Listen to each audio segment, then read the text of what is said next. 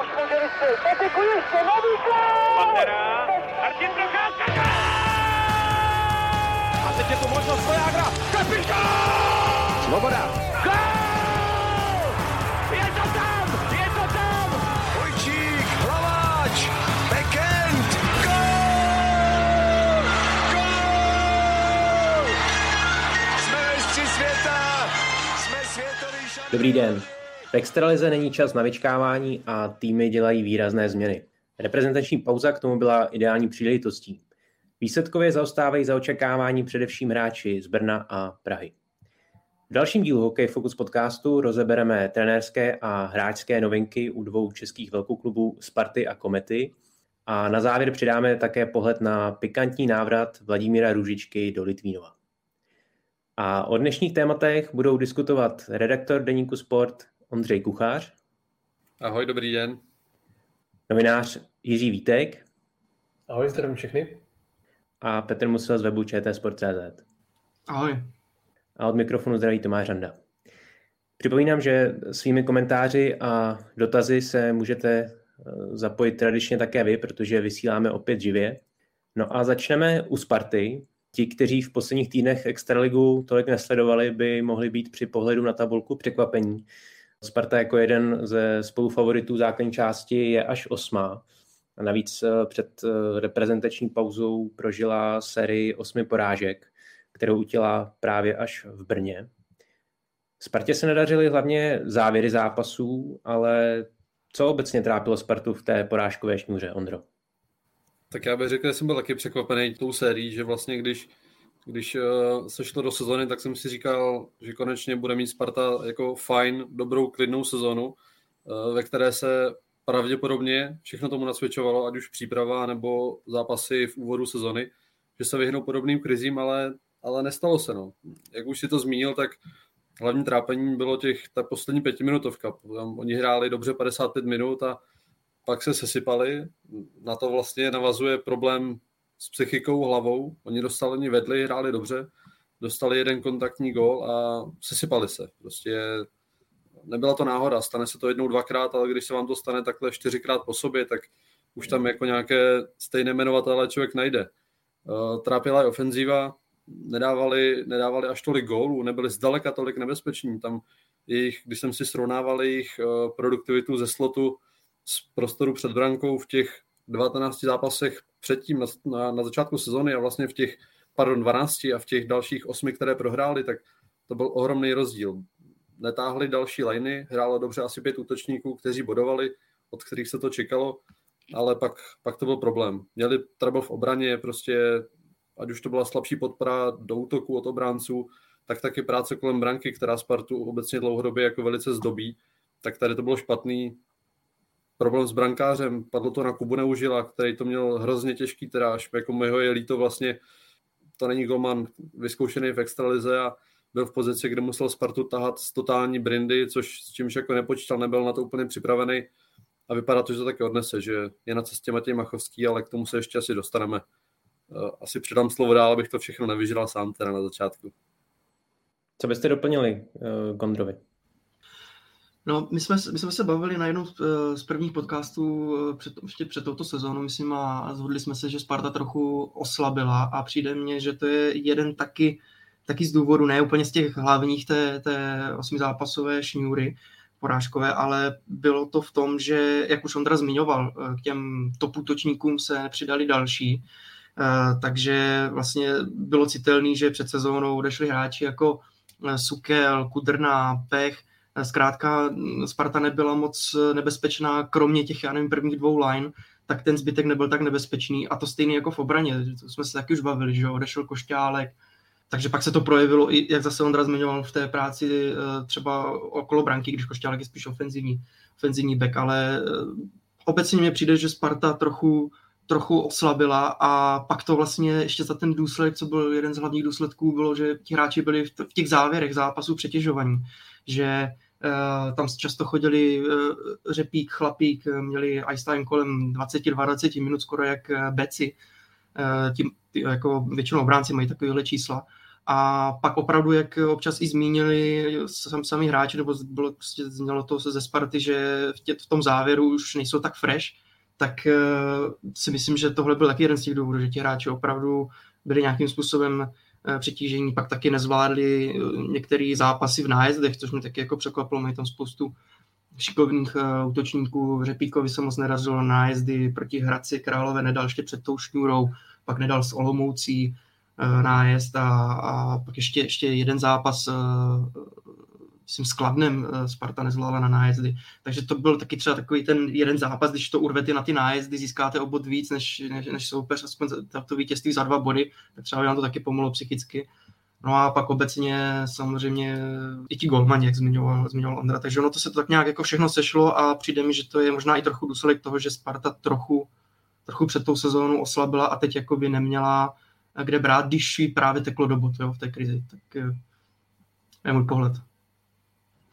Doplnil bys to ještě Jirko nějak? Já myslím, že k tomu tak nějak bylo řečený všechno. Podle mě Sparta není, nemá tak špatný tým, aby prohrávala pravidelně 8 zápasů po sobě. Tohle fakt eh, sešlo se strašně moc věcí, byly tam nepovedené koncovky zápasů a ono pak, když tam máte, já nevím, 4-5 těch červených křížků, tak pak už je to v hlavě hodně a to bylo na Spartě podle mě znát. Jako souhlasím s klukama, že Sparta má problém hodně vzadu, protože góly dává, že jo, to všichni vidíme, a na druhou stranu je i hodně dostává. Byl, občas jsem tam přišel, tam byl až chaos eh, v, v těch obraných řadách, golmani taky úplně nepodrželi, protože tam v podstatě nebyl výkon od golmana, který to zavřel a zlikvidoval tři, čtyři gólovky a vychytal čistý konto, že. To taky tak nějak ten tým uh, občas potřebuje, takže podle mě hodně pomůže ten návrat uh, Miloše Hořavy. No. To tomu mohlo dodat ten potřebný klid. Já bych ještě jenom dodal k té myšlence, no, jak jsem se bavil o, tom, o té jakoby šíři nebo kvalitě kádru, že jako ve Spartě samozřejmě na jednu stranu je, ale pak když se pám na ten útok, tak uh, mně přijde, že Sparta uh, trochu zaspala dlouhodobě v tom, že že jako mně přijde, že si nevychovali víc svých útočníků, kteří by teď právě tu úlohu v té třetí, čtvrté léně zvládli. Já si nemůžu pomoct, ale mně přijde, že nejlíp v tomhle pracuje opravdu Plzeň. Jo, hráči jako Kantner, Kodítek se v minulosti vystřídali vedle, vedle Gulaše a, a uh, dostávali ten prostor na ledě.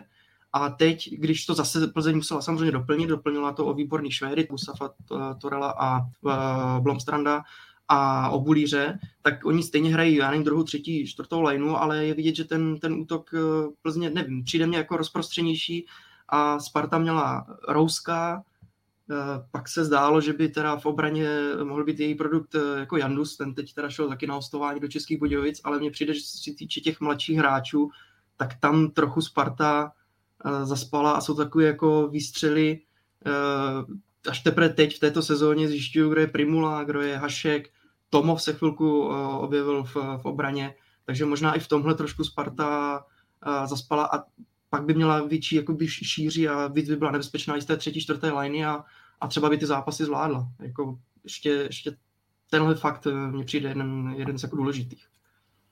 Jak už tady bylo naznačeno, tak tou nejvýraznější změnou Sparta zareagoval na střídačce, eh, kam se vrátil k Josefu Jandačovi kouč Miloslav Hořava a znovu tak vytvoří tu rovnocenou trenérskou dvojici. Eh, co tedy, Jirko, může Hořava Spartě dodat, aby se hlavně herně zvedla.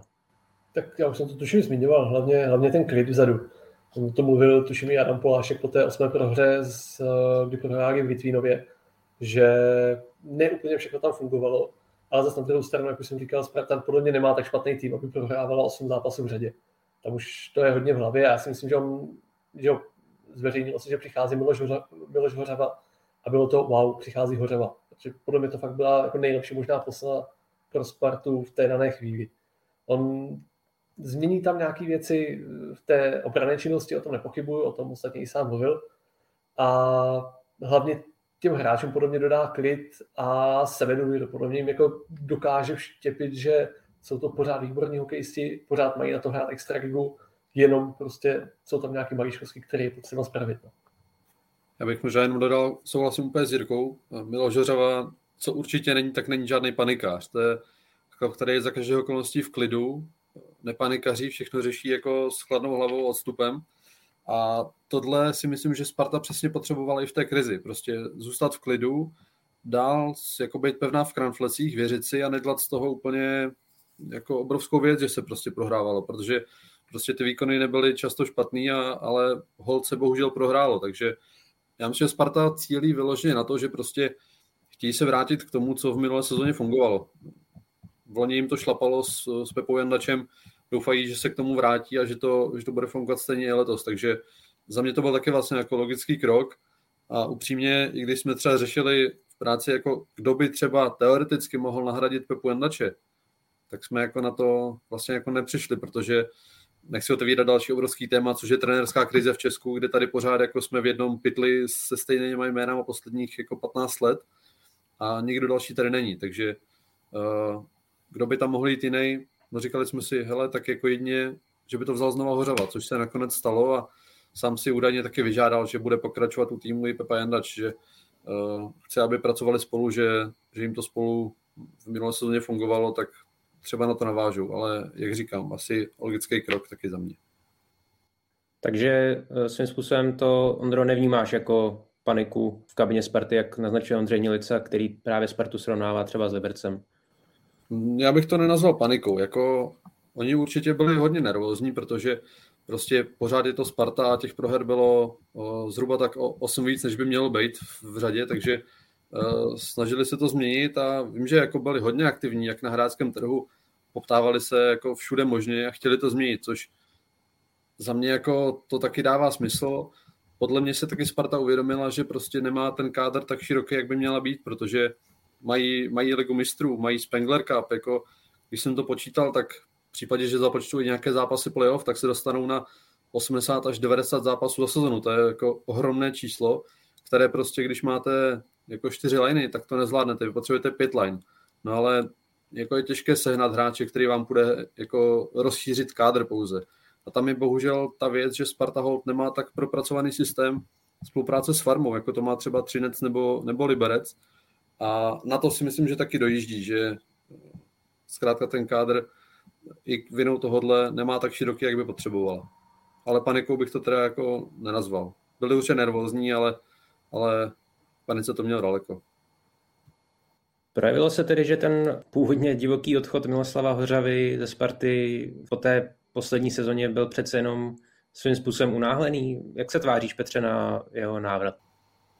Jo, jeví se to tak, že to, že to bylo unáhlený. Bylo to asi v emocích, hlavně po té semifinálové sérii uh, s Libercem, kdy prostě Miloslav Hořava nebyl spokojený, nebo vyjadřil se samozřejmě i, i třeba na stranu trochu rozočích. Prostě byl rozladěný a, a jak už to párkrát udělal své trenerské kariéře, tak prostě bouchl do stolu a, a řekl, že jde, že jde od toho. Já jsem třeba čekal, že jako ve Švédsku bude mít i nějakou, nějakou práci, že tam, že tam bude trénovat, pak tam byl teda asi jenom na stáži. Asi trošku ty emoce z něho opadly a teď si řekl, jo, no tak eh, vlastně něco jsme tady začali, nějakou práci jsme tady rozdělali, to semifinále se, ne, se nepovedlo, samozřejmě nechytili začátek té série, ale eh, jsme potom viděli, jak Sparta vlastně celkem statečně uh, dotahovala uh, jo, náskok Liberce, tak ono obecně nemůžeme říct, že by Sparta v té minulé sezóně nějak jako propadla, spíš se na to prostě mělo dál navazovat a, a za mě prostě byla taky škoda, že, že po té sezóně odešel. Teď, jako říkali kluci, pro mě jako logický, logický návrat a já si myslím, že Sparta by měla jít nahoru z toho pohledu, když jsem jenom viděl právě utkání v Brně, to poslední předreprezentační pauzou, tak jak už se komunikoval s obráncem a myslím si, že prostě i pro ty hráče je to, je to teď pozitivní prvek, že se, že se vrátil. Eh, myslím si, že ta hra dozadu se, eh, se zlepší a na druhou stranu obecně i Spartě strašně pomůže to, že eh, se vrátili protože samozřejmě nech, není dobrý to svalovat na, jenom na zranění, ale těch Sparta měla taky plno jo, během té série porážek. O, o, o brankáři jsme se už bavili, takže Aleksandr Salák vlastně i Spartu několikrát podržel v utkání s Brnem. Takže to byl samozřejmě důležitý přídavek. Adam Polášek byl jednu dobu zraněný, pak i vlastně v útoku Buchtele a Sobotka eh, jsou zraněni, takže vrátí si postupně eh, tady ti důležití hráči a já očekávám, že, že Sparta půjde nahoru. Já bych to možná jenom trochu doplnil, poupravil. Ono se to zdá jako konec v emocích, ale podle mých informací to tak úplně nebylo, protože Miloš Hořava už na Spartě ohlásil, že skončí po sezóně někdy v lednu, v únoru, takže ono to nebylo tak, že by si po poslední zápase řekl, hele, dlabu na to tady, kašlu na vás a prostě jdu pryč. To byla dopředu avizovaná věc, on to tak měl v plánu a ani bych neřekl, že to bylo nějak jako unáhlené, zbrkle. On prostě měl žořové takové, když se k něčemu rozhodne, tak prostě to tak je a už si nikdo nehne. Můžete mu jako logicky argumentovat, proč je to rozhodnutí třeba za vás špatně, ale on už jako ten svůj názor, ten svůj postoj nezmění. Takže já myslím, že doufal, že se mu trochu otevřou dveře zase jako na ten sever, ale i vzhledem covido, ke covidové situaci to tak úplně nedopadlo. Seděl doma, no a když se mu zvali ze Sparty, tak, tak prostě na to kývnul. Začal mu to zase dávat smysl, čemu se nedivím, proč ne, jako všichni jsme lidi, můžeme měnit jako názory, i když si třeba myslel uh, před půl rokem, že už, že už to na Spartě ne, ne, jako nebude dál pokračování, tak teď názor změnil a jako já jsem s tím úplně v pohodě. Jak se vlastně uh, rodil ten jeho návrat? Bylo potřeba nějakého dlouhého přemlouvání, Ondro? No, podle mých informací docela jo. Uh, ten kontakt nebyl úplně jako krátkodobý, že by mu v pondělí zavolali Miloši, chceme tě, bereš to a v úterý by ho oznámili, tak takhle to nebylo. Ten kontakt se rodil už jako poslední, poslední týdny a až vlastně v té, v té zápasové krizi uh, vedení Sparty přitlačilo na, na Miloše Hořavu, že zkrátka, jestli má přijít, tak, tak teď. Bylo by dobré se vyjádřit a, a Miloš Hořava na to kývnul, takže uh, jenom to potvrzuje to, že to nebylo žádné jako rozhodnutí v panice, ale vlastně dlouho dopředu domlouvaná, řešená věc, která se ani jako bezprostředně netýkala té samotné krize, ale jako pouze pomohla tomu rychlejšímu vyústění. Sparta zareagovala na tu situaci v defenzivě i příchodem dvou zahraničních posil, eh, kdy přišel Švéd s ruskými kořeny Maxim Matuškin a teď je aktuálně na zkoušce také Oleg Pogorišný. Musím připomenout, že Sparta má třetí nejhorší obranu. Očekáváš, Petře, výrazné zlepšení právě v defenzivní činnosti Sparty? Já už jsem to naznačil v té předchozí výpovědi, že nejenom zlepšení v defenzivě, ale myslím si, že Sparta půjde nahoru jako celkově. No a uh, už tady i v komentářích jsem četl, vlastně proč Sparta teda bere ze zahraničí uh, uh, obránce. No, protože si myslím, že zkrátka asi není, není kde brát. My jsme to rozebírali taky v jednom dřívějším podcastu. Uh, jsem Robert Záruba to zmiňoval, že prostě opravdu těch 15 týmů je dost na extraligu a teď jako se ukazuje, že není jako kde brát. Ten, ty týmy chtějí posilovat a většinou sahají do, do zahraničí. Víme, Vítkovice taky posilovali, teď mě napadl Solověv, myslím, ruský obránce. Eh, těch posil je, je, je plno. Prostě posilují eh, extraligový týmy spíš ze zahraničí a stejně na tom byla Sparta, tady využil to, toho, té znalosti Maxima Matuškina Josef Jandač, protože Matuškin pod ním hrál v Magitogorsku. Matuškin vyloženě se vyjadřoval o Jandačovi jako v superlativech, že to je skvělý chlap a, a že ho má rád. No a tak tady je vidět, jak mu Josef Jandač věřil. Hned v Brně hrál eh, první přesilovku, měl tam opravdu tři nebezpečné střely, myslím jedna plus jedna, takže jako už v Brně se předvedl, že to samozřejmě to nebude hráč, na kterého se bude chodit úplně, jako skrz to jméno, ale to není tak výrazný. Ale uh, určitě Spartě pomohl v té přesilovce. Uh, pak druhá, druhá posila, nebo kdo je teď na zkoušce, tak Oleg Pogorišný, nevím, vůbec neznám podle nějakých statistik, možná proporcí, myslím, že to bude asi spíš jako defenzivní back, měl by zase pomoct asi Spartě, možná i v tom právě předbrankovém prostoru a tak dále. Uvidíme, jak to bude s Milanem Jurčinou. Vlastně Ondrač dělal teď nedávno rozbor uh, té, té, krize Sparty, tak uh, Milan Jurčina byl v těch, v těch závěrech, u těch, u těch branek byl, byl prostě u těch nepříjemných momentů, tak já nevím, jestli bude jako nějak dál pokračovat, jestli třeba tohle není i varianta trošku jakoby za Milana Juročinu, Oleg Pogorišný je zatím na zkoušce, takže, takže uvidí se, ale Sparta zkrátka hledá, hledá v cizině, protože mm, na českém trhu moc těch, eh, moc těch hráčů není a zvlášť jako obránců. No. Samozřejmě taky by mě ještě zajímalo, možná Andra bude vidět víc, eh, kdy přesně se dohodl ten návrat Hořavy, protože ty změny v obraně už se dělaly, nevím jestli za ještě jeho konzultace, ale bylo to prostě v době, kdy se oznamoval návrat Hořavy, tak už, už bylo známé, že půjde Matuškin, to nejspíš teda domluvil Jandač. Jandus už měl namířeno do, do Českých Budějovic, teď je další posila Pogorišný, tak taky záleží, jak moc si Hořava vlastně tu defenzivu udělal podle, podle svého, tak na to jsem zvědavý, jak s ní teď jako bude pracovat.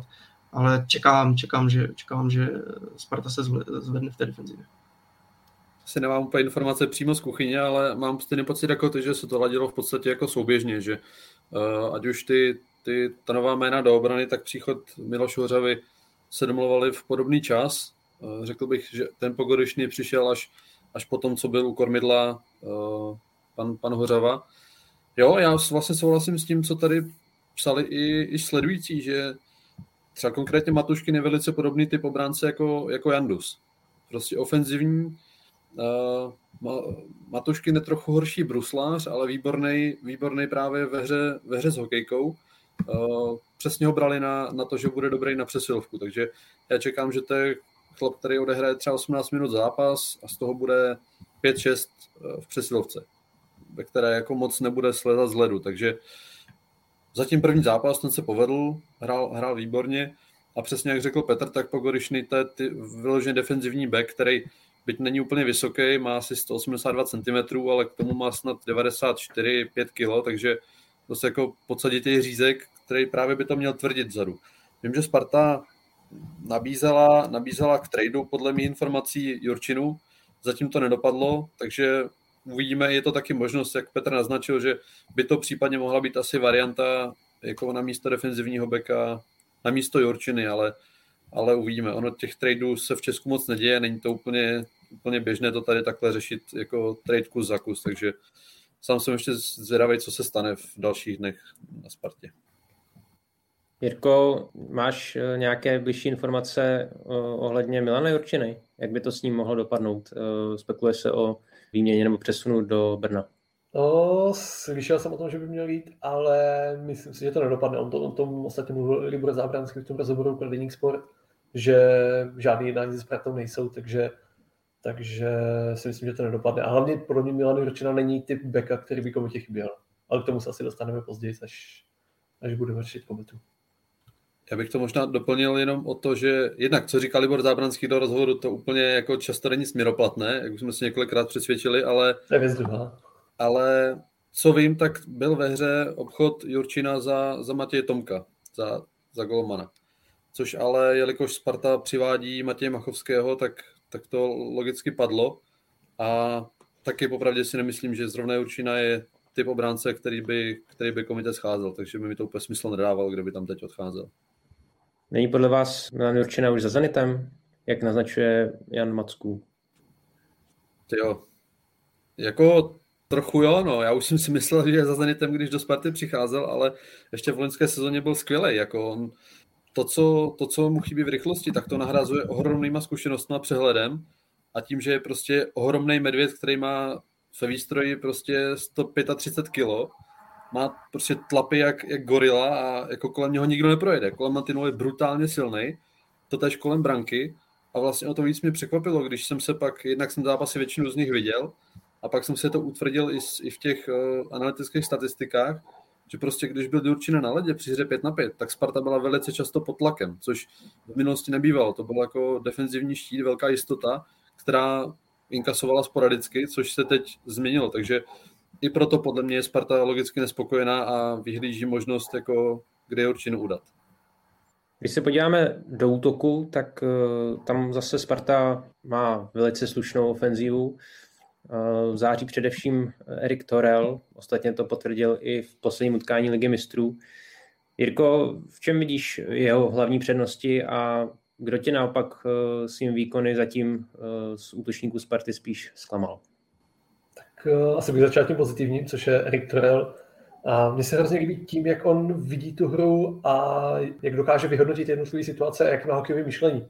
Protože on fakt dokáže dát přihrávku kterou ti obránci podle mě nečekají a tím jako fakt dokáže vytvořit šance pro své spoluhráče.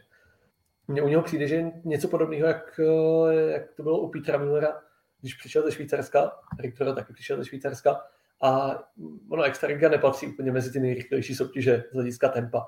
A tady mně přijde, že Torel najednou přišel ze soutěže, kde měl na všechno méně času. Tady má na každou věc třeba o 3-4 desetinky sekundy víc času a najednou má víc, víc možností, jak to vymyslet, víc času, jak to vymyslet a skvěle to podle mě uplatňuje. No. A pak se ptal ještě, komu se, komu se nedaří?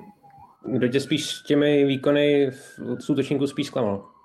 Hmm, asi David Kaše, on, že od jeho, hlavně, hlavně ta jeho produktivita není úplně nejlepší od hráče, který byl vlastně na herně NHL a L bych asi čekal víc. Otázka čím to je, no. Podle mě jako fakt Sparta má hrozně moc dobrých útočníků směrem dopředu. Je tam eh, Horák, který se výborně prosadit kolem bránky, Michal Řepí, Torel, o kterém byla řeč. A mně trošku přijde, že je tam Vládě Sobotka, že jo, a tak dále, a tak dále. A mně přijde trošku, že David Kaše si trošku ještě hledá tu pozici v té Spartě, kde by se uplatnil a kde by byl nejplatnější. Já bych s tím asi souhlasil. Možná o Kašem jsme se taky často bavili, ať už v práci s kolegy, s dalšíma lidma.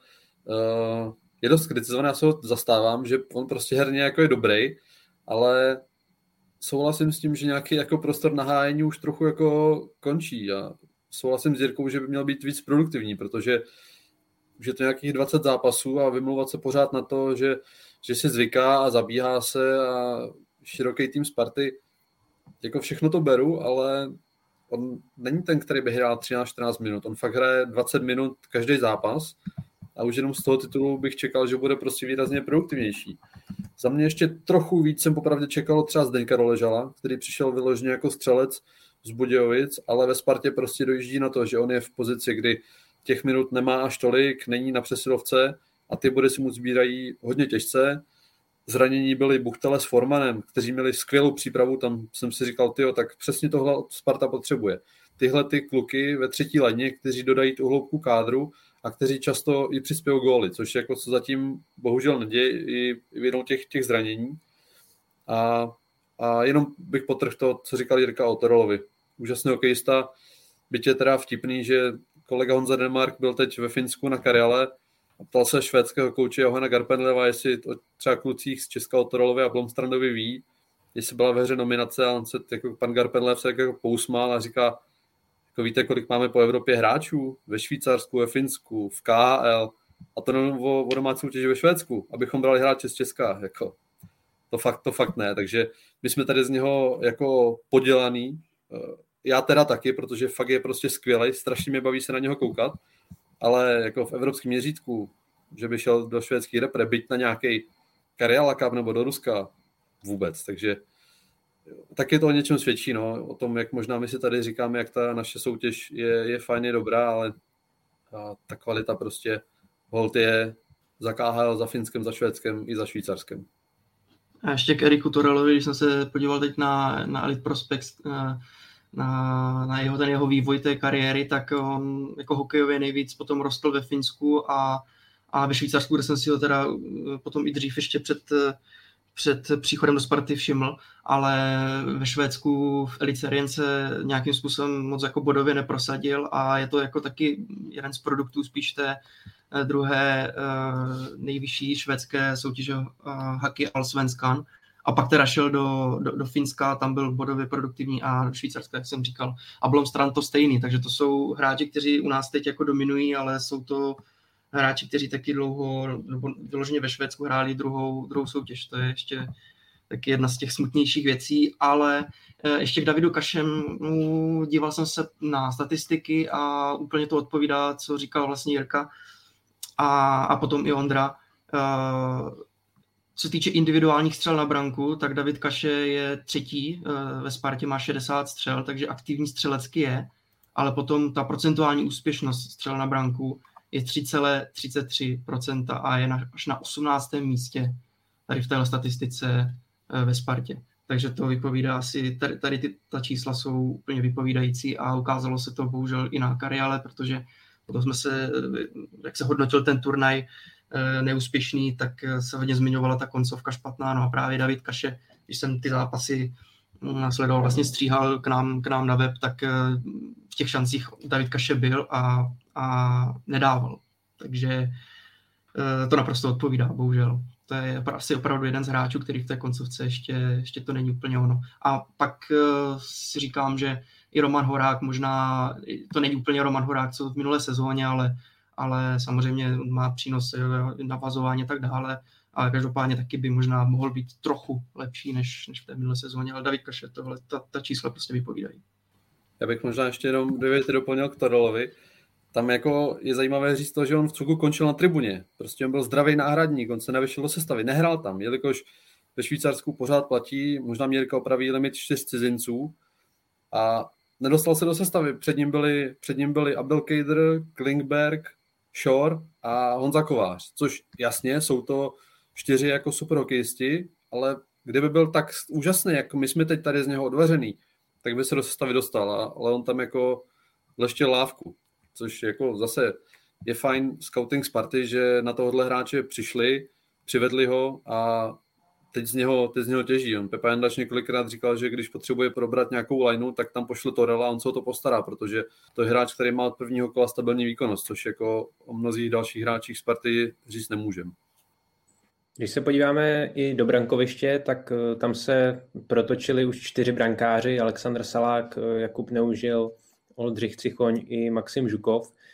Nyní už eh, je tedy i na spadnutí příchod ztraceného syna Matěje Machovského, který předčasně skončil v Rize, tak Ondro, je už ten přesun dojednaný? Podle mě informací, jo, už, už je to hotovo, už, už je to podepsáno. Včera měl Matěj Machovský projít na Spartě zdravotní prohlídkou, která ale byla formalitou v podstatě, jelikož ten konec v Rize, co mám informace, tak nebyl až tak jako nutně čistě kvůli jeho zdravotnímu stavu, tam se spíš řešily jiné věci, ale jo, je to, je to hotovo a myslím si, že odnese to právě Kuba Neužil. Machovský vytvoří duo s eh, Alexandrem Salákem a Neužila se bude snažit Sparta upíchnout v jiném extraligovém klubu na, na hostování. Jaká bude teď pozice eh, Alexandra Saláka, který byl tou jedničkou do teďka? Jak si rozdělí role s Machovským podle vás? Možná to bude v minulé sezóně, že, že se teď ještě v základní části budou nějak prostřídávat a samozřejmě pak se uvidí, kdo, kdo půjde do playoff. Ale ten začátek asi ještě než se zase do toho nějak jako Machovský dostane, nebo až se prostě zase, jako ve Spartě to zná, ale počekám, že ještě ty nejbližší zápasy bude chytat Aleksandr Salák, a ještě jenom k Alexandru Salákovi. Už jsem zmiňoval, že Spartě pomohly ty, ná, ty návraty, právě jeho návrat. A když jsem viděl to utkání v Brně, to je podle mě jeden z, z největších extrovertů mezi golmany uh, v naší extralize. Protože ten, co občas jako předvádí, jak se jako hecuje, uh, on a, a Filip Novotný z Karlových varů. Tak když jsem to viděl, jak on byl úplně, asi, jako fakt byl asi natěšený po té pauze a zrovna ještě po té pauze naskočil v Brně, tak na něm bylo vidět, že občas tam vlastně i Polášek někdy na něho tak jako koukal, co vlastně po nějakým, ano, jednom třeba z důležitých zákroků, ale co on tam předvádí, no to je taky jeden z těch momentů, který, nebo jeden z těch prvků, který Spartu strašně jako nakopl, prostě ta, tu energii, kterou přinesl, být je to brankář. Takže strašně Spartě pomohl. A samozřejmě tady se ještě rozšíří konkurence a teď, eh, kdyby náhodou se Alexandru Salákovi něco stalo, tak eh, tam by asi problém Sparta neměla mít, protože Machovský by ho určitě určitě zastoupil a tak ještě uvidíme vlastně minulý playoff nakonec chytal Matěj Machovský, že? takže uh, sám se na to zvědavý, jak se to vyvine, ale, ale uh, projev Alexandra Saláka v Brně mě jako opravdu bavil. Neustále vykládal s rozočími, rozhazoval uh, hráče, hráče komety, si s něma vykládal, teď nevím, jestli ve slušnosti nebo ne, nebo jestli jenom nějakým způsobem hecoval nebo jim nadával, ale ten v tom zápase byl a Spartě strašně pomohl a a samozřejmě na ten, na ten boj s Machovským jsem zvědavý. Myslím si, že to zatím bude tak nějak jako pare na pare, no a uvidí se, kdo naskočí v playoff. Já bych to jenom doplnil ještě o to, že uh, Salah teď odchytal úžasný zápas v Lize mistrů, kdy Sparta hrála osmi finále ve Švédsku v Šelefteo. Uh, dvě třetiny byla pod tlakem, nehrála úplně dobře, ale hlavně díky Salakovi tam vyhrála 3-1, kdy fakt jako skoro z ničeho prostě vykutali tři góly a Salah to zavřel. Přesně tohle Sparta potřebovala, přesně tohle jí chybělo v těch minulých zápasech. Jako golman, který prostě to chytí, chytí několik gólovek a ty v těch důležitých chvílích podrží a nepustí ten gól. Takže i proto si myslím, že teď konkrétně v následujících zápasech dnech bude chytat Salák a počká se, až až, až se, jak řekl Petr, jak se dostane Matěj Machovský do formy, do kondice, není to jako snadný asi pro něho. To hodně týdnů, co už nestal v brance, takže si budu muset spíš počkat, si myslím, na šanci.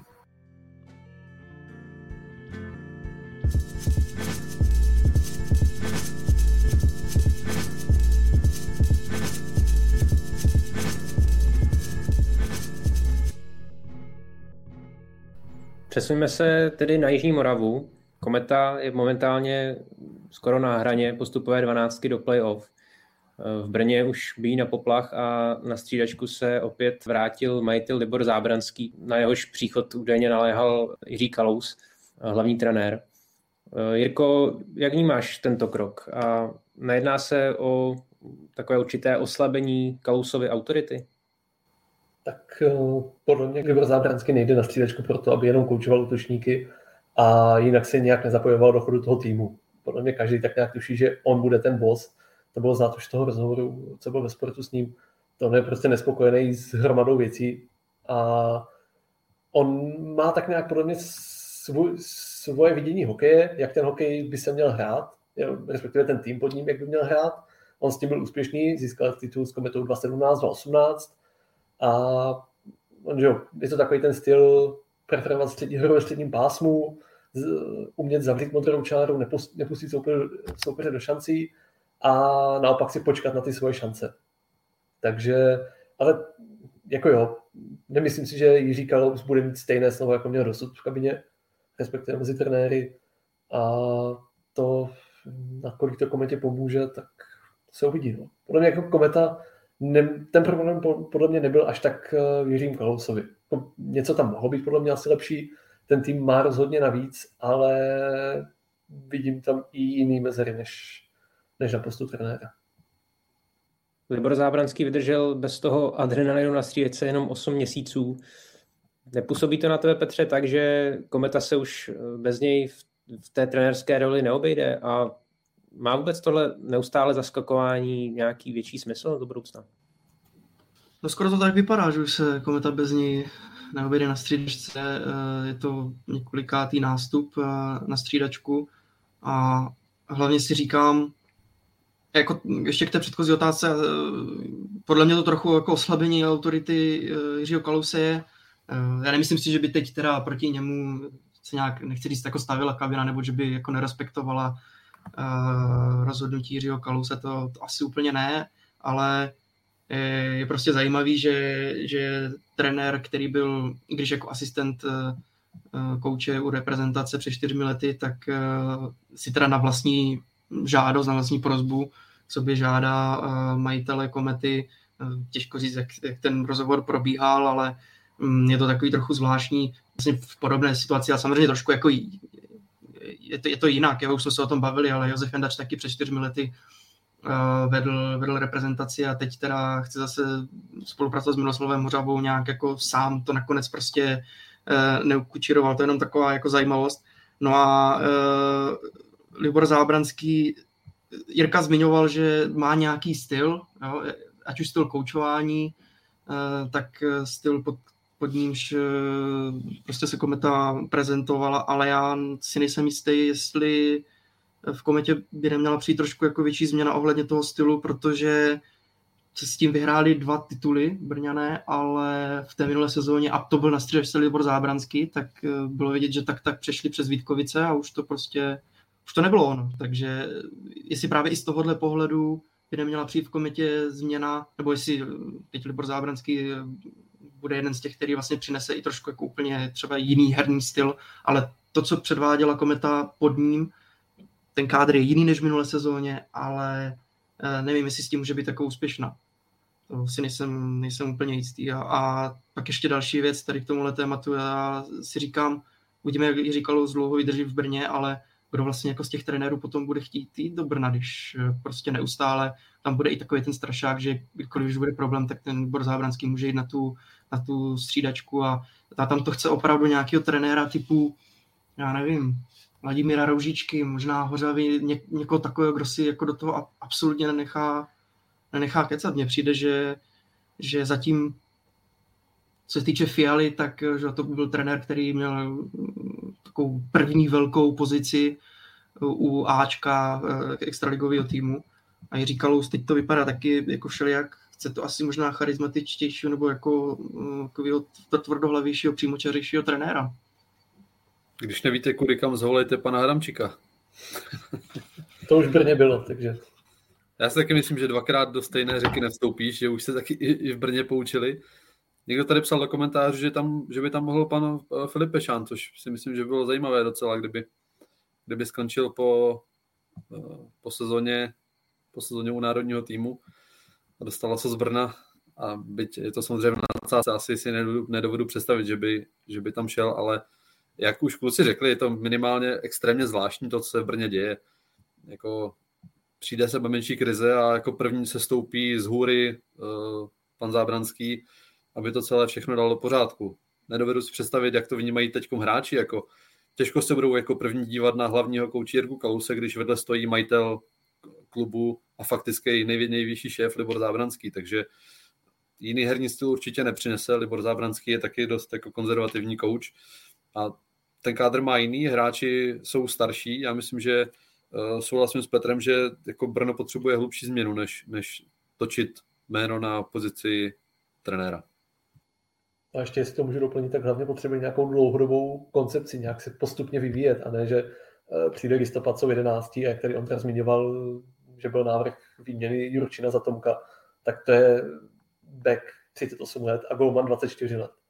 Prostě kometa přivedla Matěj Tomka, ano, ty jeho výkony v úvodu sezóny nebyly ideální, stejně jako toho týmu, ale pořád to Golman, eh, který byl ohromně talentovaný v mládeži, pak měl nějaký ústup i ze zdravotních důvodů, teď je mu 24, může se parádně rozchytat a podle mě pokud mu kometa dala dva roky a on se postupně lepšil a lepšil, tak bude výborný golman, ale pokud eh, je pravda to, co říká on, teda, že byla na stole výměna za Milana Jurčinu, který mu je 38 let a už ten potenciál pro zlepšení tam asi moc není, tak mi to přijde to, co bylo v podstatě v těch minulých sezónách, že se prostě eh, sáhlo po hráči, který je zkušený. On přišel, dohrál sezónu, nějaký odehrál, většina těch posil se úplně nepovedla v těch posledních dvou sezónách a pak odešel. Takže podle mě fakt jako tam je potřeba nějaká ta trpělivost, Eh, pochopit, že ten tým musí trošku dolů na to, aby šel nahoru, postupně s tím pracovat a být trpělivý. No. Otázka je, jo, zase chápu, že Igor Zábranský majitel, ty výsledky hned, takže pak už je to na něm jako na majiteli. No. Ale ten, ten klub je s ním eh, hrozně moc spjatý, hlavně teď, teď je to vidět i na tom, že, že jde zpátky na střídačku. Takže já souhlasím s tím, co říkal Petr. Eh, poslední věc k tomu ještě, že, že Petr Fiala skončil v půlce listopadu, v půlce uh, Jiřího Kalou se doplnil v úvozovkách Libor Zábranský v půlce listopadu a až bude Libor Zábranský po třetí hledat hlavního trenéra, tak to si tam stoupne, že jo. Přijdete v létě a pokud nebudete do šestého místa kolem Vánoc a ta hra nebude vypadat tak, jak by měla, tak se zase nereálně, no. Libor Zábranský se pro klubový web vyjádřil v tom smyslu, že není nadšený ani eh, z menšího vytížení mladších hráčů, kteří v Brně eh, dostávali prostor v minulosti. Jirko, změní se s příchodem Zábranského tahle situace a koho by podle tebe mohl víc zapracovat? Hmm, tam je problém v tom, že z Extra juniorů to spadá, tuším, že pět týmů a na juniorka, když se podíváš na tabulku, tak ta juniorka komety nemá nic jistého. Je tam tak nějak namočená na prostředku tabulky a polovina základní části je pryč a tam do té horní části těch lepších týmů, do té nastavové části postupuje 12 týmů. A jak říkám, kometa je pořád na hraně. A oni ty body potřebují nahrát. To znamená, že nečekám, že by vytáhl dva kluky z juniorky a úplně odstřihl, už je nepouštěl do juniorky a hrál jenom a trénovali s Ačkem. Ale podle mě někdo šanci určitě dostane. Už teďka vlastně pod Jiřím kolem jsem dostal šanci obránce Patrik Fajmon, Uh, jeden zápas tuším odehrál i útočník Jakub Malý. Uh, kometa tam má jako šikovný kluky v té juniorce. Je tam, tuším, dvakrát jsem byl podívat, Honza Sedláček, obránce ročník 2002. A hlavně, co teda stojí za vyzdvihnutí, tak útočník Eduard Čele, ročník 2005. A vlastně v soutěži proti o tři roky starším klukům má dva body na zápas a je druhý bodování celé soutěže. To je fakt jako hokejově hrozně šikovný kluk podle mě šanci dostane. Už podle mě i v téhle sezóně věřím, že Libor Zábranský s ním bude chtít jít podobnou cestou jako s Martinem Nečasem, protože Šale je rozhodně výborný hokejista. A pak je otázka, jak ustojí ten přechod z té juniorky do mezi dospělé. Ale to jsou tak nějak jako jména, který o nich si myslím, že by mohli dostat šanci. Souhlasím, taky mě napadl Lidu Račale, ale mm, s ním podle mě Kometa Libor Zábranský bude jako ještě opatrný, protože asi ještě určitě nějaký ty fyzické proporce a tak dále, takže jako bude eh, do, té, sestavy zařazovat eh, postupně, ale minimálně se tam nějaký místo uvolnilo. I teď vlastně odešel Marcel Haščák, se vrátil zpátky na Slovensko, bude hrát za Slovan Bratislava, eh, bude kvůli rodině, nebo že, že chtěl vidět víc syna, takže zase třeba jedno z těch míst se tam uvolnilo a myslím si, že to možná bude na bázi, což už taky v kometě bylo i v předchozích letech, že se jako ti útočníci tam jako točili nějaké té čtvrté léně, ti mladší útočníci vždycky jeden dostal jeden, dva zápasy, uh, pak za další týden zase dostal někdo jiný, takže spíš jako, že tam bude oťukávat tady ty, ty mladý kluky, ať si na to jako zvyknou a, a pak třeba možná v další sezóně tam bude někdo jako víc, víc nastálo. A, takže Eero Račale mě určitě, určitě napadl, ale, ale s ním se bude asi postupovat jako hodně, hodně eh, pomalu a zvlášť vlastně v té situaci, v jaké kometa je, protože ta teď má jako taky svý starosti a vlastně eh, je, je vlastně na hraně té, té vůbec postupové 12 do playoff. Další výtky majitel komety směřovali do defenzívy, kde Libor Zábranský nebyl eh, spokojen s hrubými chybami a nedůrazem, tak je proto schání nějaké posily. Ondro, jak to vypadá podle tebe s, s obranou komety? Jak se díváš na, na tenhle post uh, obránců? Oslabila kometa v tomhle směru? Jo, já bych úplně neřekl, jako, že výrazně oslabila. Když jsem na to koukal, tak odešli Barinka, Zámorský, Tržka a přišli Dialoga, Rod a, a Dalibil Mikiska, který se vrátil z hostování. Možná jeho výkony jsou trochu zklamáním. Já, když jsem viděl kometu letos asi, nechci kecat, dvakrát, třikrát, tak popravdě se mi vždycky líbil eh, Kučeřík, který vždycky zahrál dobře. Myslím si, že to by mohlo být jako do budoucna hráč, kolem kterého by se obrana komety dala postavit. Jinak tam je klasika Gulaši, který prostě asi řekne Jirka, Jirka víc, ale za mě velká jistota defenzivní. Hráč, který hraje skvěle do těla, eh, to tež kolem branky, takový ten starý typ defenzivního beka, hrozně těžko, co vím od různých kluků, tak se velice těžko proti němu hraje, nikdo, nikdo proti němu nechodí na let úplně rád, ale nevím, jako mně se vždycky hra komety v obraně líbila, protože snažili se hrát technicky, rychle přistupovali k soupeřům, pokud se nezbavovali jako rychleji, než bylo nezbytně nutný. A nevím popravdě, jestli to letos úplně v tomhle jiný, než to bylo v těch minulých letech, kdy jsem měl kometu asi na očích víc. To možná ať posoudili kluci. Ano, já si můžu, už jsem to tak nějak zmiňoval, když jsme mluvili o Milanu Jurčinovi v souvislosti se Spartou a Kometou, ale souhlasím s Ondrou, to mi vlastně, když si vezmu beky Komety, tak tam je uh, Michal Gulaši a Red Holland, což jsou fakt dva beci, kteří to umí mydlit kolem té branky, blbě se proti ním hraje. A pak vlastně v létě přišel Marek Dialoga, což je takový ten typ obránce, vezme po obranném pásmu, zaveze ho do útočního a buď to vystřelí, anebo to nachystá někomu na střelu, což jako tahle transitní činnost je podle mě jako nejlepší v extralize mezi obránci. A pak je tam Vladimír Rod, když se podíváme na jeho statistiky, tak má 0 plus 10, měl tam zápas, by měl 4 asistence v jednom, v jednom zápase. Ale co se týče dozadu, tak ani Dialoga, ani Rod to nejsou jako vyloženě beci, kteří když bude potřeba, tak to zavřou a neprojdete přes ně. No. A souhlasím s Ondrou, jako z hlediska nějaké spolehlivosti a stálosti výkonu, uh, jak směrem dopředu, tak dozadu za mě suverénně vede Radek Kučeří. Pro mě nějak jsem jako nebyl dřív jeho velkým fanouškem, respektive mě nějak jako extra nezaujal. Ale v téhle sezóně on tak nějak dělá, on není takový ten back jako Marek Dialoga, že vezme puk a projede tak nějak celý hřiště. On dělá takové ty menší věci, dělá je dobře, nechybuje, nedělá žádný jako průšvihy v obraně, ale dělá postupně ty malé věci a nabaluje na ně a další a další. A podle mě pak jako v tomhle klukovi roste jako výborný back. A hlavně mu teprve pořád 19 let, což což jako je fakt, je málo ještě. Jo, jenom ještě k té obraně, jmenovali jsme tady několik hráčů a většina z nich je jako pro mě spíš defenzivních než ofenzivnějších. Ofenzivnější back je tam uh, Rod a Dialoga a pak Kučeříka teda pořád beru spíš tak jako víc defenzivnějšího, jo, pak Gulaši, Holland, Bartejs a tak dále. A proto mě třeba překvapuje, když jsem se díval na poslední zápasy Komety, že Kometa dostává, a zmiňoval to vlastně eh, Libor Zábranský v rozhovoru pro klubové stránky, že dostává hodně gólů Kometa z předbrankového prostoru. A to mě teda jako právě překvapuje.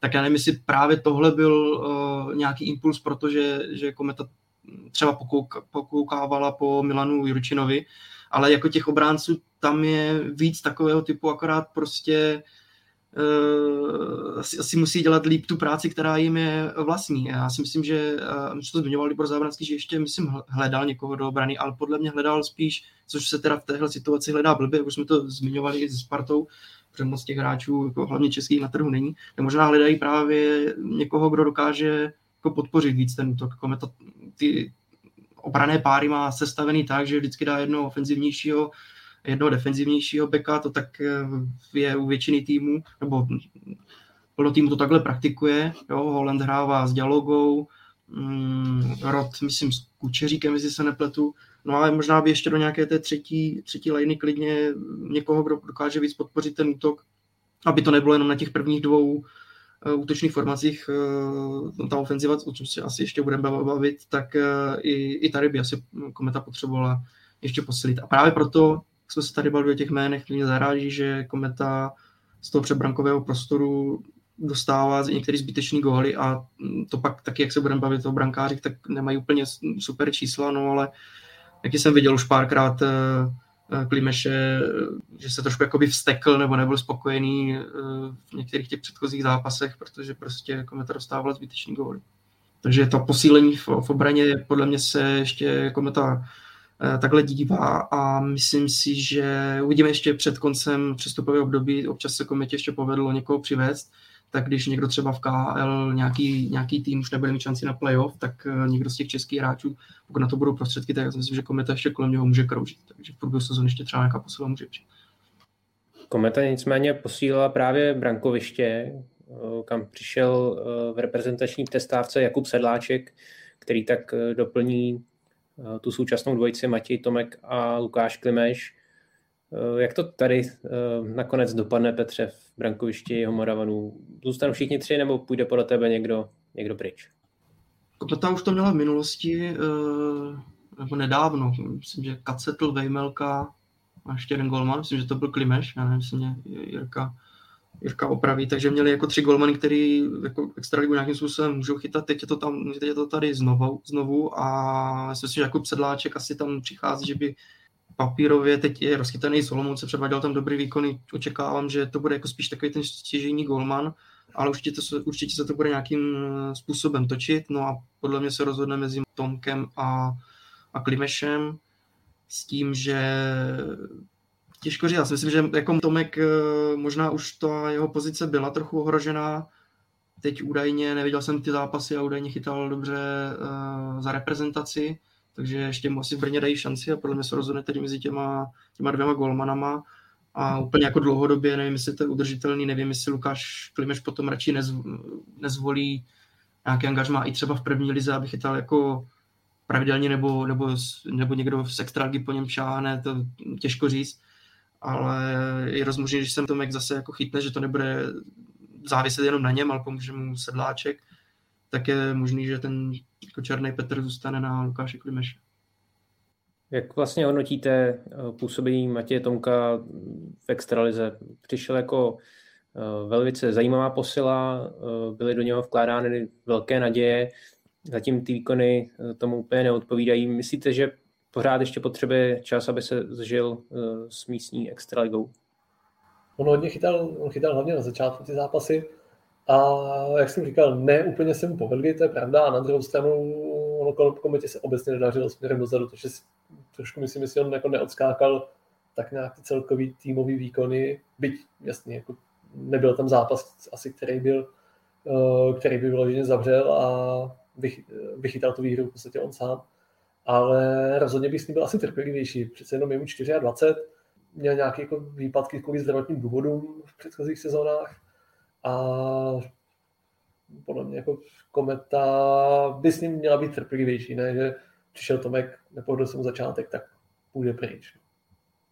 Já tam ale nevím, jak to mají kluci, já tam nějak cítím, že se Tomkovi úplně nevěří už jako v kometě, že už teď je v pozici, která není úplně jako ideální a myslím si, že je to začátek konce, když se brankáři přestane, přestane dařit. A jak říkal Petr i s tím Klimešem, jako ten podle mě poslední roky ukazuje, že je jako fakt dobrý golman, ale pořád se mu tam nedaří, že taky mi to přijde, jak se často řešilo brankoviště Sparty, že ho zakletý území a tyhle věci, tak jestli už to není trochu i v kometě, že jestli to nebude, nechci to nějak zveličovat, ale případ podobný třeba Karlovi Melkovi, který jako v Brně si z něho nikdo na zadek neset, playoff často ani jako nechytal, tam šel do branky Čeljak, pak šel do, do Ameriky a tam teď chytá NHL, byť samozřejmě mu se sešlo strašně moc věcí a on sám s tím nepočítal, že bude chytat rovnou v, za Arizonu, ale opravdu bych se nedivil, kdyby Klimeš jako šel pryč a pokud se nepletu, brankáře pořád schání Olomouc, takže si myslím, že třeba by mohlo být ve hře, že by, že by šel někdo, buď Tomek nebo Klimeš rovnou tam, ale říkám, tam je toho ve hře víc. Řeší se, že by tam šel třeba i neužil ze Sparty, takže teď je paradoxně golmanu na trhu docela dost, že když někdo by jako, když někdo potřebuje, tak teď golmana najde, což třeba je opak oproti těm ofenzivním backům, jak říkal Petr, tak ti se schání hrozně špatně a když se vrátím zpátky, tak podle mě i proto Sparta sáhla po Matuškinovi, protože hráče jako on prostě teď v Česku neviděla, proto sáhla do ciziny. Jo, o, o spekulaci Klimeš do Olomouce, to jsem, to jsem taky slyšel. A ještě jenom k Tomkovi, tak uh, podpořil to, o čem jsem mluvil, tak je to jako německý pohár samozřejmě, ale proti Švýcarsku Slo, Slováci vyhráli 7-1, takže tam dostal jednu branku a, a proti ruskému Bčku taky dostal jednu branku. Oba, a Slováci vyhráli 3-1, oba ty zápasy, který chytal, tak dostal jako po jedné brance, nevím, jaký byl úplně přesně jako ten výkon, ale opravdu ty zprávy uh, jsou, že, že se nám celkem chytlo a myslím si, jak už jsem to i zmiňoval, že na něho nebo teď to z něho může sejmout takový tlak, že prostě některý zápasy odchytá jako sedláček, on bude mít takovou tu eh, prostě čistou hlavu, půjde do, bude do toho a nějaký ty zápasy se mu povedou a může mít právě Kometa potom celkem vyrovnanou eh, nebo dobrou brankářskou dvojici a, a kdo ví, třeba nevím, za dva měsíce se budeme bavit o tom, že Eh, Kometa má jednu z nejlepších brankářských dvojic eh, v Lize. Jo. Tady už jak to zaznělo i v komentáři, tak eh, Liberec se o Tomka taky zajímal v minulosti a tam samozřejmě většinou kápli na dobrý golmany, takže jsem zvědavý, jak to, to bude s Matějem Tomkem. V útočné fázi Komety se v poslední době spolehlo zejména na produkci útočné formace Zaťovič, Holík, Müller.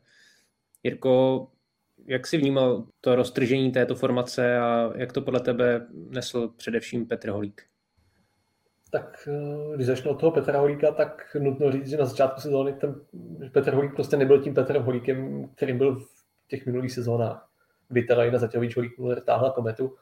A otázka čím to je. On v jednom z těch rozhovorů před sezónou, tuším, že pro CZ říkal, že zhodil 10 kg, což při té jeho výšce, kdy má tuším 1,72 m, je docela dost, tak nevím, jestli i to ho možná jako nějak, nějakým způsobem jako poznamenalo a, a neoslabilo. Ale na druhou stranu to roztrhnutí bylo logický, protože přišel Michal Krištof a jak kometa hrozně dlouho zháněla druhého centra za Petra Holíka, tak se najednou ukázalo, že ona našla prvního centra. Protože Michal Krištof fakt skvělá posila, výborný centr a hlavně si myslím, že je výhoda i v tom, že podle mě anglicky mluví líp než Holík si Zaťovičem, takže ta spolupráce s, Peter, s Peterem Millerem může být možná i o to, o to snažší.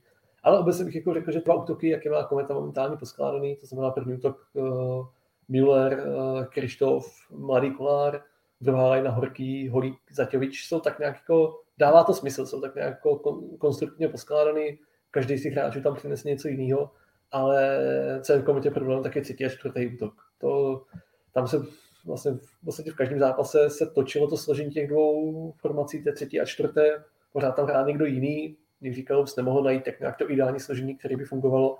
A ono právě tady ta třetí a čtvrtá line je to, co Kometu vždycky zdobilo, respektive vždycky v těch titulových sezónách. A teďka prostě nejsou tam špatní hokejisti, ale přijde mi to vždycky jako takový slepenec prostě hráčů, se, vezme se pravý křídlo, vezme se centr, vezme se levý křídlo a zkusíme, jak to bude fungovat. A podle mě jako Kometa teďka potřebuje od těchto dvou formací, aby hlavně neinkasovala, protože ty první dvě liny jsou docela produktivní, a ideálně, aby třeba zakončila ty svoje střídání v útočný pásmu, protože je rozdíl, že když jde let zase první line s Krištofem a Müllerem, tak je rozdíl, když má začít střídání v opravném pásmu, nebo se musí bránit dalšímu nápadu soupeře, který zakládá útok, než když prostě ta čtvrtá lajna zaveze půl do pásma, dělá buji a ti mají potom čas něco vymyslet a nestará si tolik sil. No. To si myslím, jako, že kometu hodně limituje a tady vidím asi jako největší prostor eh, ke zlepšení. Plně s tím souhlasím prakticky se vším, co, co řekl Jirka a se jenom pohledem nějakých jako trochu čísel eh, do té třetí, čtvrté liny právě na, to, na tu rychlost, na to oživení se přiváděl vlastně i s tím, s tím úmyslem. Uh, Radovan Pavlík, který už tady taky zazněl v komentářích uh, posluchačů a má 12 zápasů bez jediného bodu.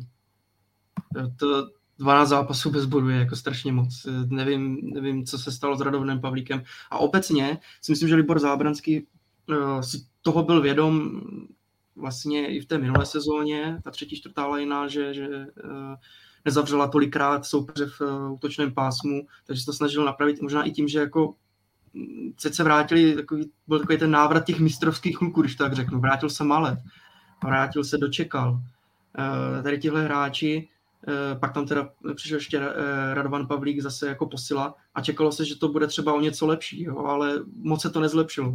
A pak eh, zase k tomu tématu těch prvních dvou útoků, tak taky souhlasím, mně přijde, že to bylo rozhozený, nebo že to je teď rozhozený jako naprosto logicky. Holík a Zaťovič nějakou dobu ještě asi v komitě budou, pokud teda tichnou ty spekulace, že Holík měl někam odcházet, já si myslím, že to není úplně reálný. A Kometa konečně našla uh, dva útoky, které jsou produktivní a které to dokážou táhnout a není to jenom o jedné formaci. A horký k ním, který prostě pokřál k Holíkovi s Zaťovičem, podle mě výborně složená lajna a pak přesně, jak říkal Jirka, Krištof, eh, Kolár, eh, Müller si taky sedli, Krištof, že jo, možná i ta komunikace v angličtině. Ta první lajna se mně líbí a Uh, obecně ty první dvě liny jsou fajn. A poslední, poslední téma, co se týče přesilovek. Většinou kometa, když měla nějaký problém, tak se opírala o přesilovky. A mně přijde, že letos ta přesilovka je horší. Že vlastně, co se týče času stráveného v přesilových hrách, tak je kometa až na 14. místě, že ho máme 15. v extralize, tak je až na 14. místě v tom celkovém počtu času, co jsou v přesilovce, což taky souvisí s tím, že třeba ta čtvrt, třetí, čtvrtá lajna to si tolik nevybojuje těch faulů, eh, Eh, obecně Kometa není tolik aktivní v tom útočném pásmu, aby si vykoledovala ty fauly. A potom to využití je až na devátém místě. Prostě jaký, nic moc žádný procento. A všiml jsem si, že Kometa teď v těch posledních zápasech hrála trošku jinak tu přesilovku. Dřív to hrála ta první lajna a hrál se takový ten klasický systém takového toho deštníku, nebo chcete-li prostě 1-3-1 systém. Teď to hraje tu první přesilovku se dvěma obráncema, s dialogou a s rotem a je to spíš takový jako roztaženější, že to hraje po obvodu. Jo. Tak je to takový jako dva, jedna, dva. A proti Spartě to nemělo efekt. Prostě Kometa se mohla proti Spartě chytnout v přesilovkách, asi tři nebo čtyři neproměnila. Takže tam vidím taky to, že tam se to trošku zhoršilo v těch přesilových hrách a jsem zvědavý, co s tím teď udělá Libor, Libor Zábranský, si s tím nějak zamíchá, eh, protože ve spoustě týmů to funguje tak, že Eh, někdo z druhé liney potom na přesilovku chodí k někomu z první liney, že prostě se to trošku jako promíchá, takže klidně si dokážu představit, že zase Holík s Millerem bude hrát uh, tu první přesilovku, ale bude to hrát jenom v přesilovce, ale ty, ty první dva útoky se takhle zachovají. Takže podle mě přesilovka komet je další jako z věcí, která jako není nic moc. Já jenom si na to ještě můžu navázat na, na ty přesilovky. Uh, dobrý bod, protože uh, jak Petr zmiňoval, tam se rozhodila ta dvojce Holík Müller, kteří dřív hrávali na těch vrcholcích kruhu uh, s hokejkou do středu hřiště, takže Müller to měl hezky na středu. A pak se vlastně došlo ke spojení dvojice Krištof Müller, začali spolu chodit i na přesku a oni se prohodili. To znamená, že Müller šel na pravý mantinel a úplně přišel o tu střelu z první, ze které dával hrozně moc gólů. Upřímně nechápu, nepochopil jsem proč. Já vím, že jako některé týmy v NHL i v extralize třeba uh, to takhle hrají, že hrají s pravákem na pravý mantinelu, s levákem na levý mantinelu, ale tam bylo vidět, že Müller prostě ne, ne, přichází o tu výhodu té střely z první a další změna přišla ta, o které mluví Petr, že vlastně hrají systém, který se hraje v přeslovce 5 na 3. To znamená dva hráči na úrovni brankové čáry, dva, dva hráči na modré a jeden na tom prostředku, který to tam tak nějak jako může tečovat, zavazit, zamést a tak dál. A tam je problém v tom, že Müller je spolu s Krištofem na té brankové čáře Když on je ten, který to vymýšlí. Nevím, jestli to zešlo jako od hráčů, nebo jestli s tím přišel trenér Kalous, podle mě první varianta spíš bude, spíš bude pravdivá, ale přijde mi, že se kometa v přesilovkách hrozně ochuzuje o tu, o tu Millerovu střelu. Ostatně on má v přesilovce jeden gol v téhle sezóně, což nebývalo zvykem a e, čekám, že tak nějak Lubor Zábranský tu přesilovkovou formaci tak nějak poštoupne k tomu, aby se vrátili k tomu, co fungovalo, i když by třeba zůstal Krištof s Mullerem a nešel by tam holík, ale aby se vrátili prostě k tomu schématu, který fungovalo, ze kterého dávali góly, by z něj produktivní. No.